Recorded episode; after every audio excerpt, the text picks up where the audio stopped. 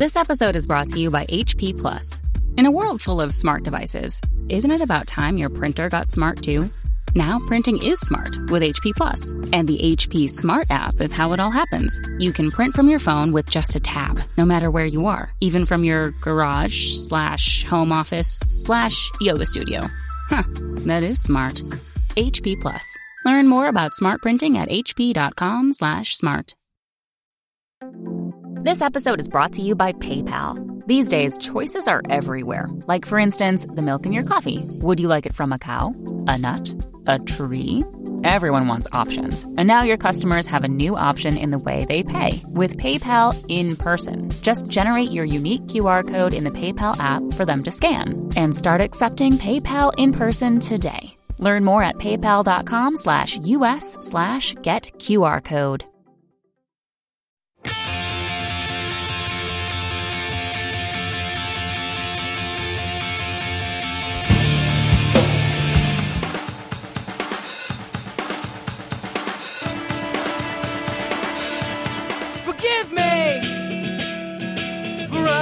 Off to find the one thing I have to do.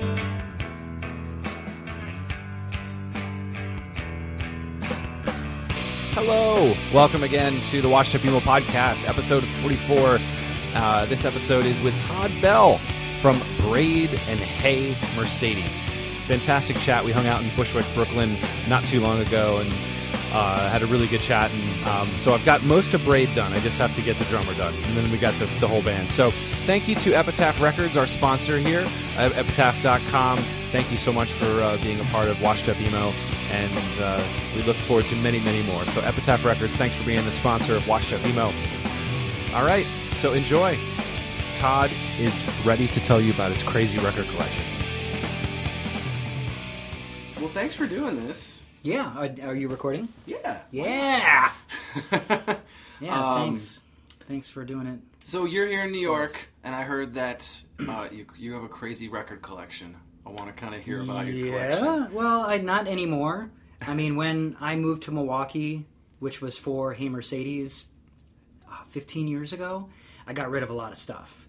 But I talked to my friends, and they helped me collect things, and I find. You know, now it's to the point where the things that I want are kind of hard to find. Yeah. So I actually didn't have a very successful couple days here because everything that I find is like, oh, this is really great, but I have it, or it would be a copy that I would upgrade or something like that. So my wheelhouse for my want list now is pretty ridiculous, but um, yeah, it's a fun hobby. Gives me something to do when we're in other towns and other cities and touring. It's like an extra little fun thing to do. Yeah. I'm, I, I, it's under three thousand right now, so it's movable Yes. and and every year I purge a little bit. I'll like we have a there's a sale in Milwaukee coming up. There's like it's called um, Record Ruckus or something where you can rent a table and sell stuff. So I've been going through and pulling stuff that I just don't listen to to sell, so I can have a little bit of money to turn around to buy some of those bigger ticket items. The ones that you wanted, So yeah. it's fun. It's fun. It gives me something to do. do you do that in every city for the most part? I do, yeah. I try to at least hit like one or two stores in every city. I've been to most of the places, so it's cool here because every place that I went to over the weekend I'd been to except one store, Human Head, which is close to the venue today, over here in Bushwick, and it's new. And I talked to the owner, and he's from West Bend, Wisconsin. No way. Yeah, it's crazy. Because he saw my Milwaukee shirt and he's like, it's hard to read. And he's like, what, what is your shirt all about? And I was like, oh, this is, uh, my friend owns a bar, actually, BJ from Camden, and he was in Decibully. Mm-hmm. He has a bar in Milwaukee, and I, I have a shirt on because I went there and they were screening shirts for like 10 bucks or whatever. And, and I had this Milwaukee shirt, and he's like, "Oh, oh, cool." He's like, "I'm from West Bend." I'm like, "No way!" like small, total small world. And Running a record store in Bushwick. in Bushwick, yep. And the more I, I know, Midwest people are everywhere, especially Wisconsinites and people from Illinois. You know, and I have a connection with that because those are the two states that I lived in most of my life. You know, but I'm always running into somebody that either has family in that area or has lived there for a while or wants to go back there or is from there. Mm-hmm. Just really interesting. That's cool. Just makes the world real small. Yeah. So it's cool. And then, uh, do you remember the first record you got? Ever? Yeah. I I don't remember the first vinyl record that I had, but I do. I, I my dad had a, a record collection, and my brother and I were into it all the time. And I remember listening to a lot of Beach Boys, Johnny Cash, country music, Charley Pride, uh, Charlie Daniels Band, um, and then a lot of Floyd Cramer and instrumental stuff like that. But the first thing that I actually remember physically owning on my own was a K-tel cassette that we ordered off the TV. It was a comp called Radioactive, and and since what year then, was that? 80s, 80s. mid 80s, Yeah. early mid 80s.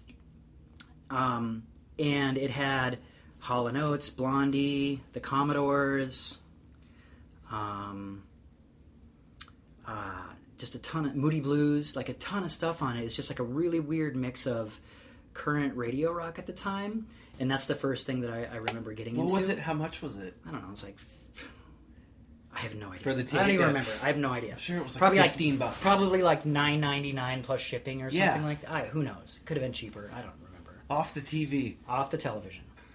And that's when we used to like when there would be a song on the radio that we liked, we would tape it with Yeah. our, our recorder. You know, I don't know. We were just kids. You know, we didn't have any other resources. My parents didn't really go to like I think their music collection that they had by the time we were born, they stopped buying music, so they mm-hmm. just had kind of what they grew up on and what they had. I don't ever remember going to a record store with my parents. You know, that came way later when I got into music. Actually, Chris and I, Chris Broach and I have kind of a similar background where we were exposed to music through skateboarding.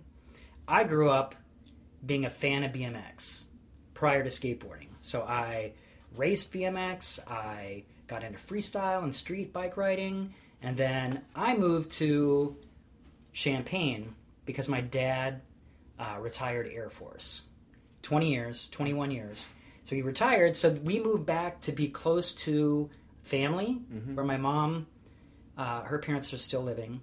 So where they're, they are, but also nearby a functional Air Force base, so my dad can take the benefits from that. You know, go see the the base doctor and all that because it's dirt cheap. But that base ended up closing a couple years after we were there, and we were already there, and you know we were starting to make a life for ourselves. And I was already in school. My brother had just graduated. I have an older brother that's like two and a half years older than I am. And then, but when we moved to that town, no one rode BMX. Oh, I used to do that, but we all skateboard now. And I was like, oh, I got a skateboard. You know, so I started skating with these guys, the neighborhood kids, and I got good really fast because everybody was way better than I was. And I skated, I still skate. I have a we have got a crew that goes every Sunday to the local park. We got a 9 a.m. Sunday old man session. It's like me and Dan from Promise Ring and our friend Jeremy and a couple. You got to other guys. videotape that one day. We actually actually Instagram some of our Oh, like little clips. it. Yeah, it's kind of fun. We call it the Brittle Bones Brigade. that is awesome. So I mean, we're just like it's social. It's more social than it is like getting rad. You know. Because we all you know the last thing that Dan Dan's still playing in Maritime, and last thing we want to do is break a wrist. Yeah. do something stupid. You know, everybody's got kids. We go early in the morning before the Rippers show up, and something fun to do. I haven't been for a couple weeks because we've been out of town so much. Do the younger kids ever show up and be like, Yeah. "Wait, is that the guy?" From... They have no idea. Oh, they have no idea. yeah, idea, we're yeah. so beyond that. There's such a big gap with the kids that are going to that park with who we are. And it's like any scene where no one cares because we're kind of local guys. Yeah. No one cares. Yeah. You know? So, but, anyway. was music when you were getting into the BMX or even skating was was it the Thrasher magazine? Was it was Yeah. was music starting to sort of Yeah. infiltrate, or was BMX and skate first? It, it was. It was until when I got to Champaign, and then we'd be listening to a boombox while we were skating out in the street, and then it was all about trading tapes. Then people gave me tapes, and that was my first introductory to punk rock. And that before that, it was top forty, you know, and stuff that my parents had, and you know, some radio rock and things like that and some metal because my, my brother was older than I was and he was kind of a metalhead. So I was familiar with, you know, some classic rock, but I was a huge turnoff to classic rock because I did not like school. I hated high school. and all of the people that listened to Zeppelin and Pink Floyd and all those bands, I did not get get on with those guys. So I kind of had a adversity to that. Like I didn't I didn't actually give Zeppelin a chance until I was in my early 20s because I didn't want anything to do with them because to me th- that represented this section of people that I just didn't get on with. The skaters and the and the dirt bags and the grits and the smokers and all that. It wasn't a good thing, you know. It's like high school shit, stupid. But um, so when I moved to before that, even when I moved to Champaign, I was like 15, 16 years old, and that's when I got into punk rock. Um, you know, Bad Brains. Uh, I heard Embrace before I heard Minor Threat. I heard Firehose before I heard uh, the Minutemen. Wow. Um, you know, it's like a little bit of you do your homework. You find something you like, and you go back and you do that homework, and you find the bands that you love, and then a year or two later, I was old enough. I, I, I found the the All Ages Network, and I met a couple of people that were going to shows, and that's when I started going to shows, and I saw, you know, there's a great venue that's actually still functional in a different form in Champaign called the Blind Pig, but seeing Definitely heard of that name. yeah, seeing there's one in Ann Arbor too, but they're not connected. Got it. Um, I saw Seaweed. I saw, you know, Jawbox. I saw, you know, a lot of SST bands, Leaving Trains, Tar Babies. Like that whole scene was really big for me because they're the ones that had the mail order catalogs. You know, SST, Homestead, Cruz Records, New Alliance, uh, Descendents were a huge influence on me growing up skate skating. Dinosaur Jr. is still one of my all-time favorite Nice. bands. I So- saw Jay Mascis bring his kid into some uh, show at the Beacon and theater. It was like some kid show. It was like the funniest kind of like Yeah. that's kind of cool. I He's- guess that makes sense. He's really amazing. I mean, and, and he's kind of connected to uh, Mike Watt and that whole crew, and he's definitely a huge influence on me, not playing wise, but like his lifestyle.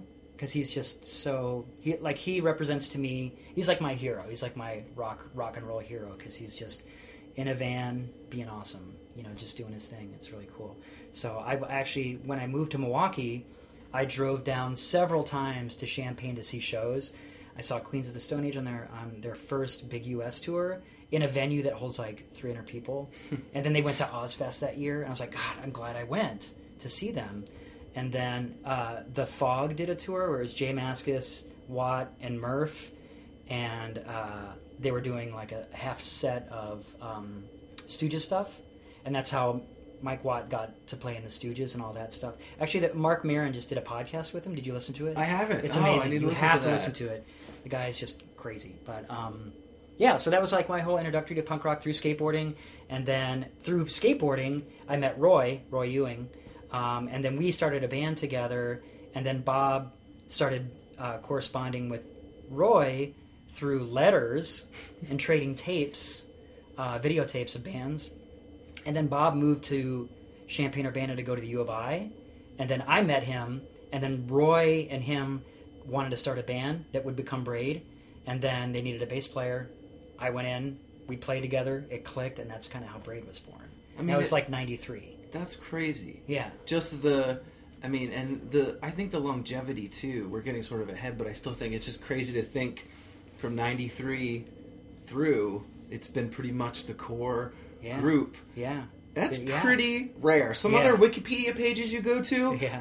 the past members is you know ten deep. And th- not that there's anything wrong with that. No. I mean, I, I, a great example of that would be Saves the Day. Yeah. Still very much an amazing band. They kill it every time I see them play. I was like, how do they do 30 songs a night? I know. And why did why are they still good? And they go back to the back catalog. They play all that stuff. And I don't know. We just been the same. I, I always say that we're just four dudes on a couch because you see all those old promo photos of people sitting on like couches and like we're just four dudes on a couch. We're regular guys. We we were never, you know. I don't know. We never had a look. We were just Midwest dudes that just look the way we did and like to play shows and love to travel and What you were know. those first few like 93, 94? That was definitely before this sort of scene. Sort of, I mean, '96 up kind of took another another beat, Mm-hmm. especially in the Midwest and with polyvinyl or you know if it was crank, all that stuff. What was what were you sensing when you were playing shows? Did you feel this this like type of punk rock? there was getting def- somewhere? There was definitely a network of things happening. There always is, and I know there is today. I'm just disconnected from it. I know that there's basement shows in Milwaukee. I know I've heard of them. I know bands that play them. I just don't really go to them. And people that complain about their scene just don't aren't doing their homework. There's always something happening. Yeah. And back then it was happening and we were in it and we knew of it and we did shows and we brought, you know, you meet somebody from going out of town and be like, hey, awesome. When we come there, can you help us get a show? So we'd go down to the VFW and get a couple friends to help us flyer and just do a show. And that whole thing, I mean, I think our first real tour where we went out for like two weeks or 19 days or something was probably in early 95. Um, but we were doing like a weekend or like a couple days away. We just didn't know enough. But the first Braid tour was booked on a handful of phone numbers from the last Friction tour, from the context that Bob had. Did everyone And hear then we- that? A handful of phone numbers. Right, right. So we, so I had I had those numbers. I'd cold call these people, and be like, "Hey, my name's Todd. I'm in a band with Bob. You did a show for his old band Friction. Blah blah blah. Can you help us book a show?" Going on tour, not knowing how much money you're going to make, you save up a little bit of cash to go on tour because you don't know. It's a break even venture if you're lucky, you know. And you just go out to have fun. And I think from the get go, we are all very much on the same page that hey, this is an awesome, awesome opportunity and vehicle for us to travel. And we're still like that. Like we just we're able to go to Japan again. We're like we got to make this happen. We don't know when we're going to get to go there again. And Bob's a, a, a big ringleader in that. He just wants to cross off things off his list that he's never been to before. And we all enjoy playing together still. I mean, we all have careers and jobs now and reg- other things going on, but this is still very much a priority because it's so fun and we get on together and we have fun and it's fun to play and people still care and come out and it's crazy. We, I can't believe it. It's been that long. Yeah. You know, I mean, what, what was that lull from what 04 to most recently with the release? That I feel like every band sort of does that. Er, You break up, you've got the marriages, you've got the kids, you get, Yeah. and then you guys are sitting there. You're somehow on the ninth hour of some Netflix binge, and you're all like, "We should probably this again." Yeah. And everyone kind of came to that point again, or at least is able to. It's not like someone moved to Singapore or whatever it is Right. and unable to to do something. Yeah, and we've always been spread out. I mean, Braid since I mean since Roy left the band and Damon joined '96 ish.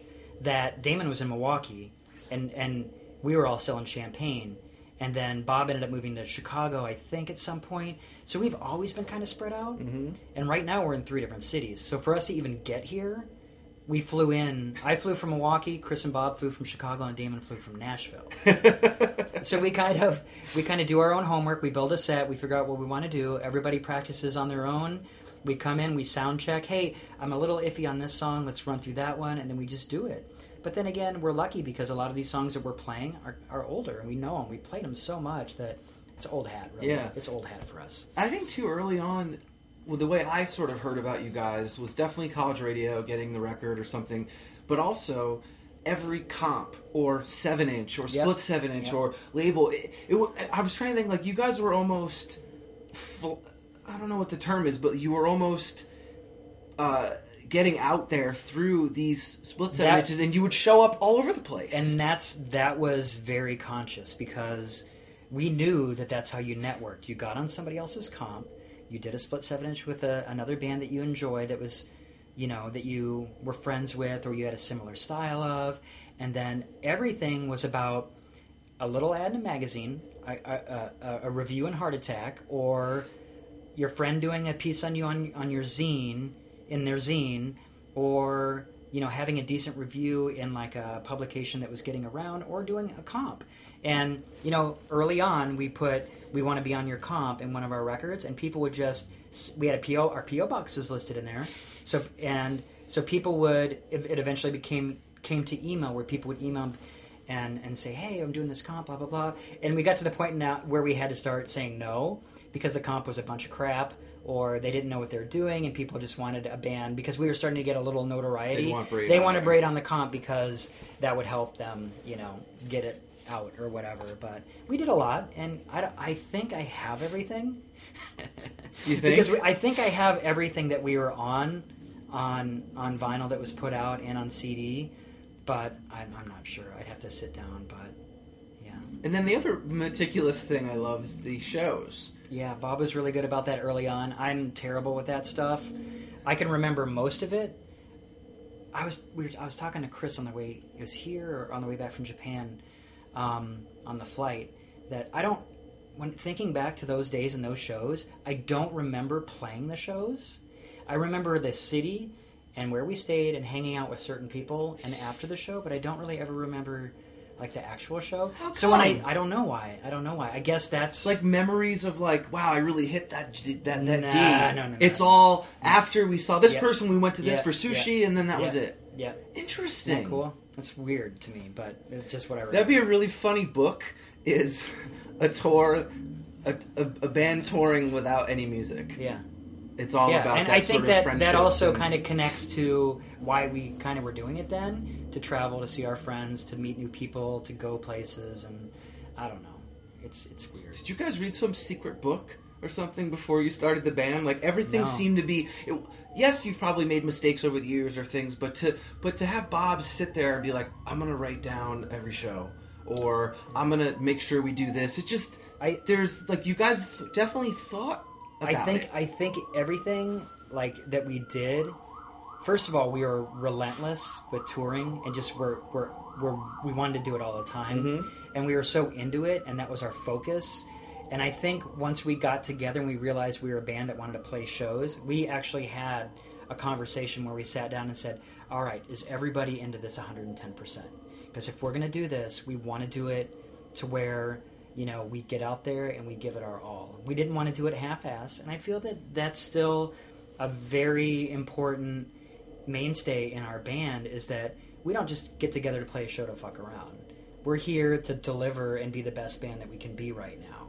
You know, no one's getting you know one too many beers before we play and you know we're, we're here to like we're not we're not phoning it in you know we've been a band for 20 years and we still want to put on a good show you know so How has your audience changed? Have you noticed i mean a few more gray hairs? yeah yeah on us and on everybody else and you know we still see when we were in england a year or two two years ago uh, we went up to scotland and played some places that we haven't played in 15 years and there was a couple guys there like i was at your i was at the show when you guys were here blah blah blah. And it's cool because you get those people that probably that was probably one of the last few shows that they went to ever and then they kind of melded into society and got jobs families etc like Yeah. everybody does and moves on with their life. And then they see the, the, the the name pop up again and be like oh my god that's nostalgic for them and they want to come back. So you have that, those guys which are fewer fewer and further between because i even think about that. It takes a lot to get me out of the house because i'm busy too. I was I call it babysitter core. totally you have to get that done. But what i've found that helps me um, is what i have to do now and i was just talking to damon about this today is what i have to do even though i know the band and even though i can get on the guest list i'll buy a ticket in advance and pay the 20 bucks because that's what's going to make me go because if i had to decide the night of the show every night at 9 or 9.30 if i was going to a show every time it would be no because i'm too tired Got something else going and I just on. got the kids to bed. I But can you watch bought the ticket. But now I gotta go. Now I gotta go. And actually, when I get home tomorrow, I'll be home tomorrow late afternoon on a Monday. An hour later, my family will, my my wife will be home from work, and my kids will be home, and I'll have to deal with getting them dinner and getting them to bed. But tomorrow night is Metz in in uh, Milwaukee, and I was like, I gotta see them. Nice. I gotta see them. So I bought a ticket in advance. so I have to go to a show tomorrow. I'm gonna be tired, but I'm doing that Tuesday for wham wham. Appleseed Cast. I bought a ticket. I don't care. I Yeah, don't want to like wait. go. I don't want to wait. Exactly. It makes you go. Gotta go. Um, I think too that what's changed too is how many things online you guys have had to do. Before it wasn't that. Yeah. How is that? Have has each person sort of taken a role with the online duties because that's that's networking now to the nth degree. I think I think we all do that, and we all have our individual profiles that we post stuff on. And everybody has other things going on. I have like a, a crew of record dudes that we have an Instagram hashtag that we share, and then uh, you know Chris has got he's working on his studio and he's working on some new uh, music stuff on his other projects. And Damon's super busy; he's still in the industry. Bob's still very busy, and you know he's got you know all of his side projects going. City on Film, Jack and Ace. He's got Braid. You know he's writing. You know he's going through those covers from you know his top hundred from whatever 15 years ago, Mhm. and I think we're all just really excited about doing the things that we love, and we want to tell people about them. So whether it's us playing a show and advertising that or talking about that or be oh my god we haven't played with the get up kids in years we got a couple shows coming up with those guys we're talk we're even though we're we're not as close to those guys i mean when we get together it's like old times but it's not like we see those guys ever Yeah. I haven't seen Matt in at least five years. I haven't seen Jim in probably 10. But social media and Facebook and all that, we're like talking about, we're so excited to see you guys and hang out. I can't wait. You know, that with those crew, those, those crew of dudes and, and those bands that you played with back then, I, I think that there's definitely a, a camaraderie and a friendship that it's hard to break. And if they're still around and you're still around and you get back together, it's, it's so fun. It's Yeah. just so cool. Like because of music, I've m- met some of the closest friends I've ever had, and I can travel in any city, practically all over the world, and make a couple phone calls and get a free meal and a place to stay. You know, and who, who can really say that? It's just a different, like because of this universal connection that you have through something like music, it allows you to sleep on someone's couch and get by. And, you know, those friendships are like deep. It's cool. And that I mean that goes back to that initial thing. That's what you guys. That's what that's what the goal was. Right. Right. So the music Yeah. music was the And- medium and- to meet people. Right. And, to some of build those people that come to the, sh- the shows, I mean, they're a fan. They're a fan of Braid as much of the music as they are as, of us as people. You know, some people, it's like they they understand our our our work um, aesthetic and our, our our motivation to play and still to write and create music with us four guys and to go play and travel. And I think to people that really really know us, that's equally as appealing as the songs that we write. Like they like that about us that we're just kind of crazy and just you know and we're the guys that are hanging out after the shows and going to the bars and having drinks and meeting people and being social and and hanging out and we're not like retreating to our dressing room and hiding out back there because we got to get up early and drive to the next show Yeah. you know like we're gonna hang out because at this point in our lives we understand that this is a, a you know it's just we're lucky to be at this stage and be able to play shows and hang out and we appreciate that you know so no, you- we're lucky Yeah, and I'd love to talk about Hey Mercedes. Um, that band over the four years that I've done the emo night and definitely in the city, and then also the the site itself. That always gets brought up as just like a favorite band, or Yeah, I that's mean, cool. And as a side project, I just uh, can you talk a little bit about that? I just loved how uh, melodic but also heavy it was at the same time. Yeah, we when you know when Braid initially broke up, um, I was I was in Chicago that fall playing with Bob. He had just created the city on film. Him and his friend Brian. They're just a two piece guitar and drummer. And I was like, I'll come up and play bass with you. And I slept on his couch in Chicago, you know, for a weekend or whatever, and learn the songs. We played a crappy short tour. I remember we played Rhinos in Bloomington, uh, Indiana, and like a handful of other shows. And then it's funny because that's about the time that that band was created, and it's still functioning too. It's, it's Bob's deal, and he gets people in it.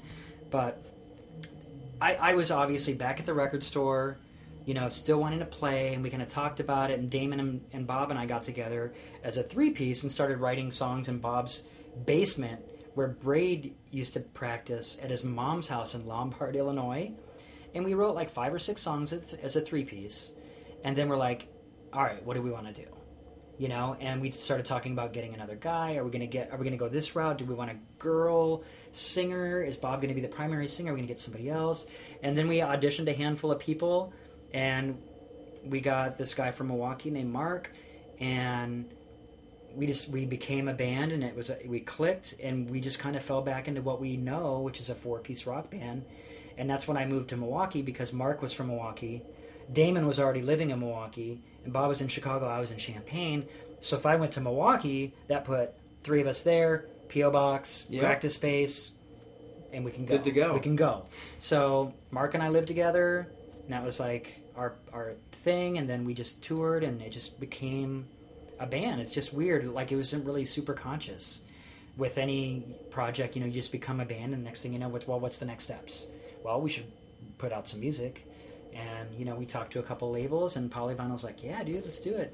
So we did the EP through that, and the rest is kind of history. We just kind of played a lot. And, I mean, that Jimmy Eat World tour was awesome. yeah, it was great, and that we that was packed shows. that was that was it's kind of crazy because uh, Hey Mercedes we we did we did a tour where Dashboard opened and we watched that unfold. We watched him become like big. And then we were out with Jimmy World and we watched that unfold too. that was unreal. And then on the Vagrant tour, all of those bands are br- blowing up. Get Up Kid Saves the Day, Alkaline Trio, Hey Mercedes, Hot Rod, and Anniversary maybe Yeah, was on part of that. yeah. And it was like we were watching, and it was it was a great time to be involved in that scene at the time because we're just like we're like the new band, even though Braid were older. we came from Braid, yeah, and we were older guys. We are just like, wow, this is really crazy watching this happen, and that's that's when I mean, no one up until that point in our scene got big had broken through. Yeah, had broken through, and it was all happening, and we saw it all. I remember the. Uh, I've told this story a couple times, but the A and R guy at the label I was working for handed me Bleed American as a demo, and he's like, "Hey, I got this in the mail. I know you're a big fan. Here, check it out." I mean, this was the demo that the band had sent around to the labels Right, that no right. one signed, and to, I was like, "Oh my god, this is crazy!" And obviously, I mean, I did feel, but I I was already loved the band. But just that moment, that time, I think that tour when you guys were with them, Mm-hmm. things were popping off. You're right, Dashboard, the Vagrant Across America with tour buses Yeah. uh, being connected to that scene and that that word emo what are your thoughts now what were your thoughts then like were, was there any you know davey from the promise rings got his own thoughts about it Dan, you know certain bands always have this sort of feeling what, what were your thoughts being connected to that name or that scene to me, I mean, when I think about it, we embraced it because we were. It was finally a name for something that we identified with, and all of our friends identified with, and it wasn't a, a negative thing. It was more like a description of what music we were playing. It's like, oh, we're we're we're just an emo band. But before that, to me, like emo to me, I mean, we were we were doing we. It was like. Like a side branch of hardcore, really. You know, like we all liked stuff that was a little heavy, but we had all these other outside influences. Huge part of that being part of the Chicago scene and the Dischord DC area scene, which there's bands in both of those places that we all love.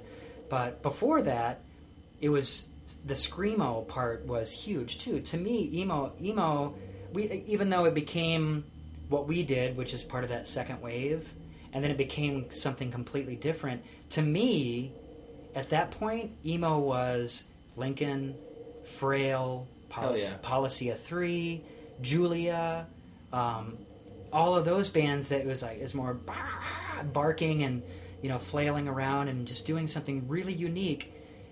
The the seven inches that you could buy for two dollars out of a fanzine was usually an emo band. The Resurrection label, Rivers End, um, all of these super tiny labels that had like one or two releases and then they disappeared.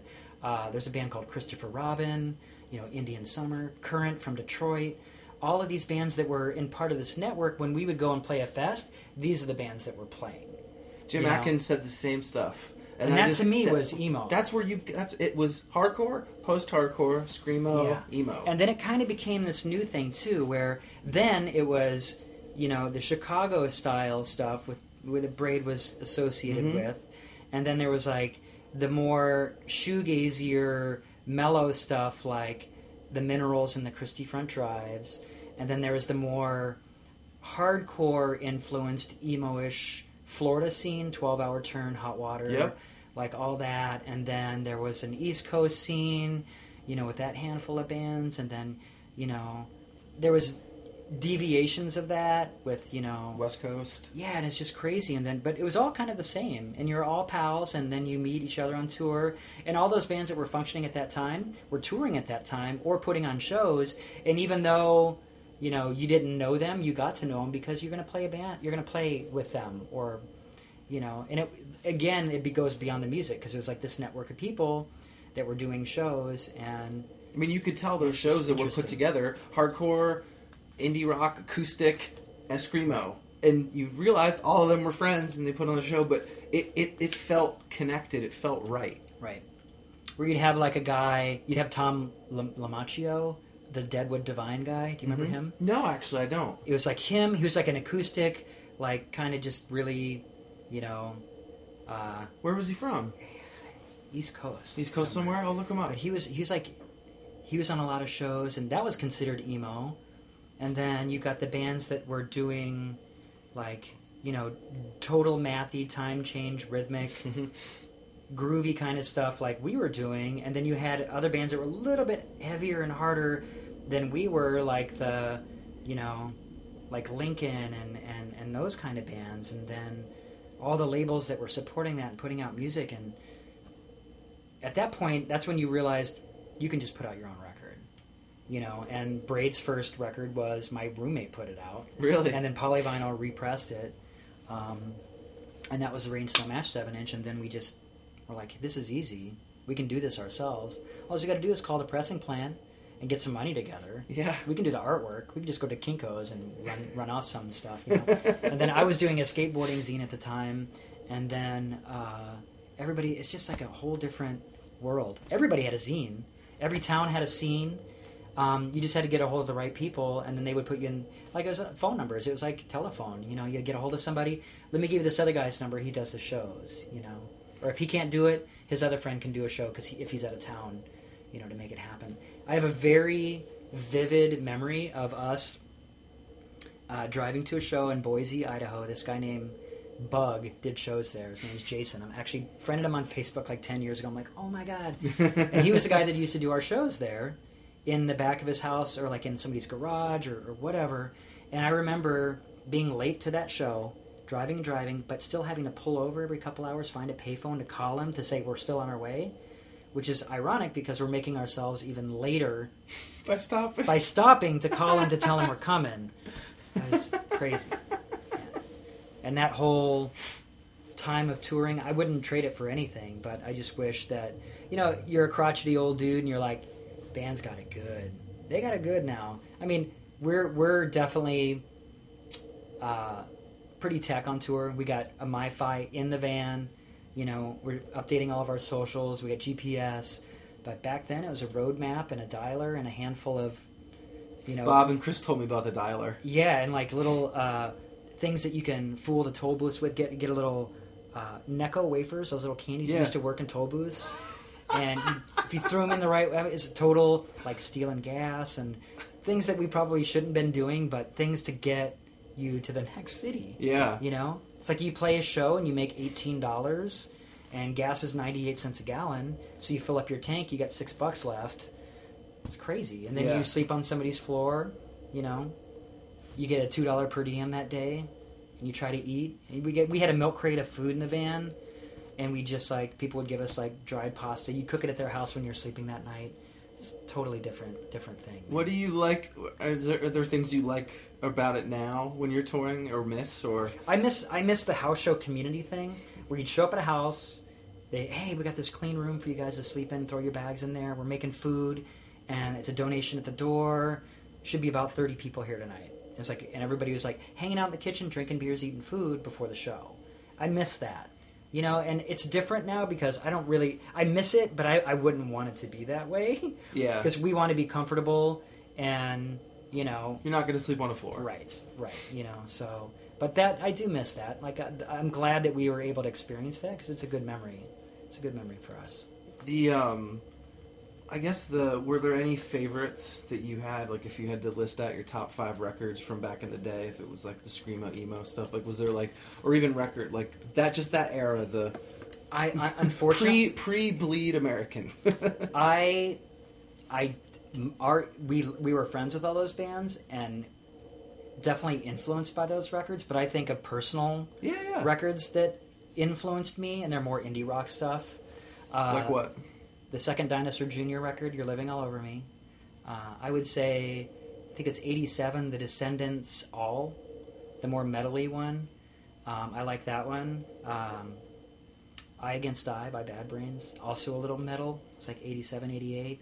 Um, Seems The Problem With Me, one of my favorite records. Uh, also, I was heavy into like the Twee kind of stuff, like the K Records, Sarah Records, teen beat, teen beat kind of stuff. A huge fan of Velocity Girl and Tiger Trap Mm-hmm. and bands like that too. And we were all kind of into that stuff. And you know, it, to me, it was like the same scene, just a different kind of music.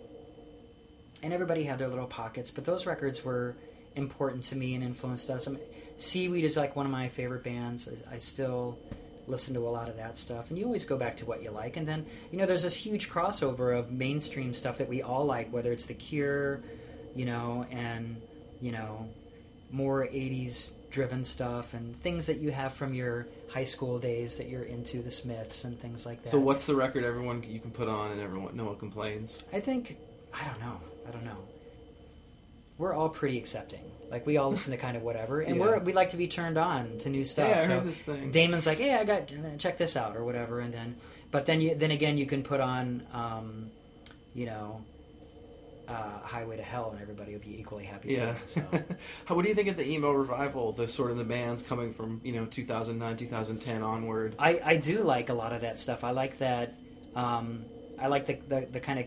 I know it's not particularly emo, but like the whole Brooklyn captured tracks, uh, Mexican summer kind of scene. I dig that stuff. I dig the stuff that Count Your Lucky Stars is doing, and No Sleep, and Top Shelf, and all those labels are doing a really really good job. That Annabel band, they're Fucking awesome. great. They're so good. I actually just missed them in, in, in Milwaukee. Uh, I was out of town that day, and I thought I was going to be able to go. Um, but the the great, like great. We played with that band Marietta on the last tour, um, and they were awesome. And you know, a great big pile of leaves, and all those bands, and you know, all those bands are equally different too. They're not, even though they're kind of almost considered like new the new generation of emo But it felt revival. But it felt it because each band was different, and that's how I like me getting into it in the Yeah. '90s.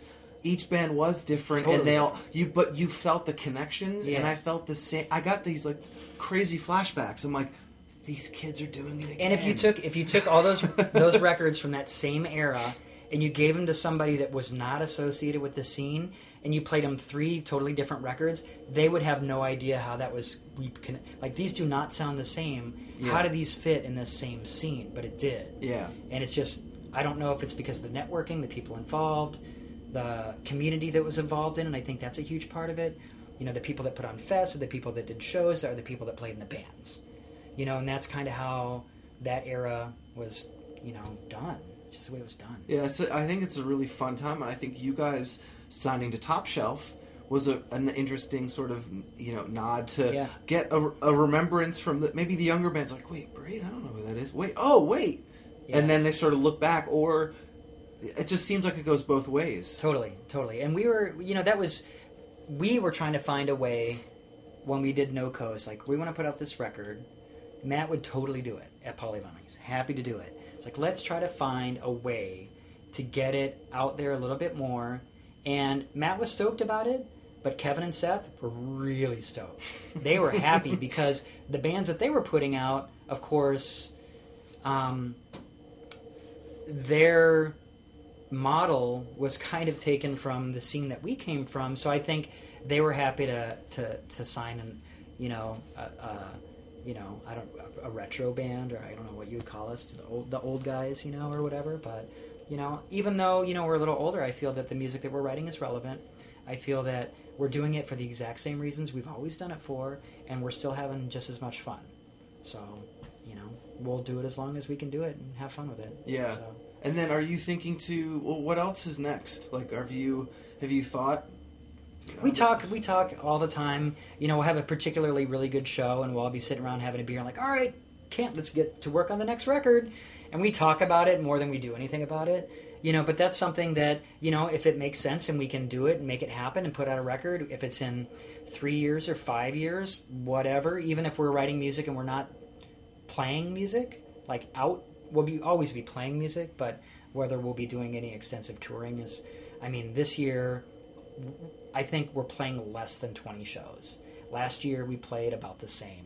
And we do it when we can do it, but it's not really the music is a priority, but getting it touring and, and playing the shows aren't as much of a priority because we have other things going on.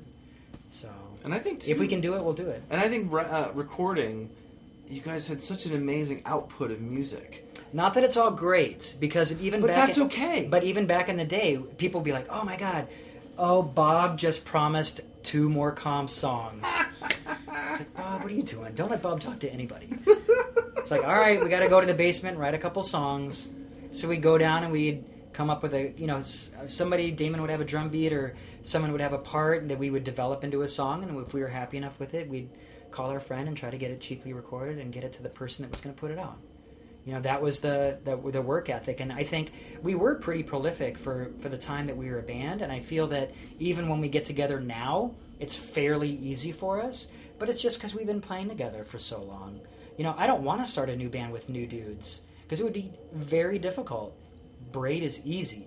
Like we, the four of us, I know what Damon's going to do before he does it. So me locking in with him, that's a cakewalk for me.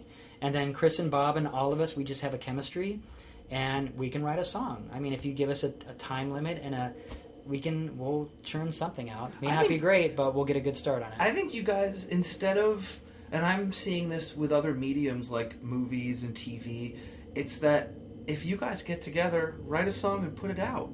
right. You know, don't don't wait for the album. Just put it up. Put it Yeah. up through and that's uh, that was huge at the time of us.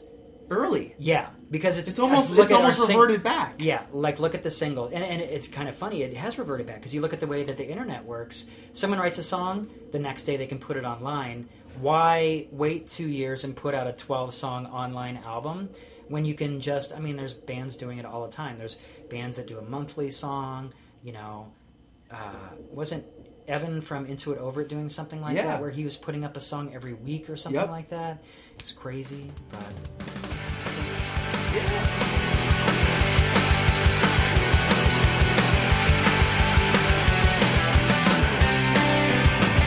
Once again, thank you to Epitaph Records, our sponsor here on Washed Up Emo Podcast. Hope you're enjoying uh, episode with Todd Bell from Hey Mercedes and Braid. We got a little bit more to go. And uh, thanks again, Epitaph.